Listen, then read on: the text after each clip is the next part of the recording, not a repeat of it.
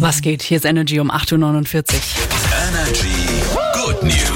Gute Nachricht für alle Fußballfans und Freiberg am Neckar. Die Stadt hat im Sommer nämlich hochkarätigen Besucher auf ihrer Sportanlage.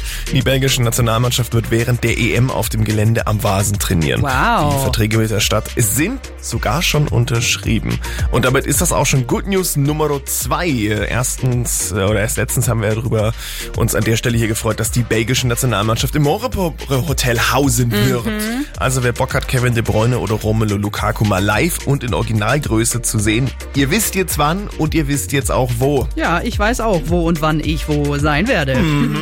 Kreuzchen setzen leicht gemacht. Das verspricht meine Good News heute Morgen. Im Sommer stehen ja die Kommunal- und Europawahlen an. Und damit wir da alle so ein bisschen besser durchblicken können, um was es da eigentlich genau geht und so weiter, hat jetzt die Landeszentrale für politische Bildung Baden-Württemberg einen richtigen Babo-Move gestartet und zwei Broschüren dazu herausgebracht.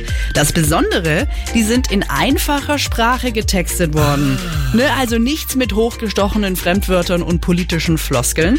Auf den jeweils 30 Seiten gibt's nur einfach formuliertes Wissen zu den Wahlen. Geil. Richtig gut. Online könnt ihr euch die Dinge runterladen. Und wir können einfach nur Danke dafür sagen. Volle Lotte. Und das sind jetzt Lost Frequencies und Tom Gregory mit Dive. Immer die besten neuen Hits gibt's nur hier bei Energy. I just can't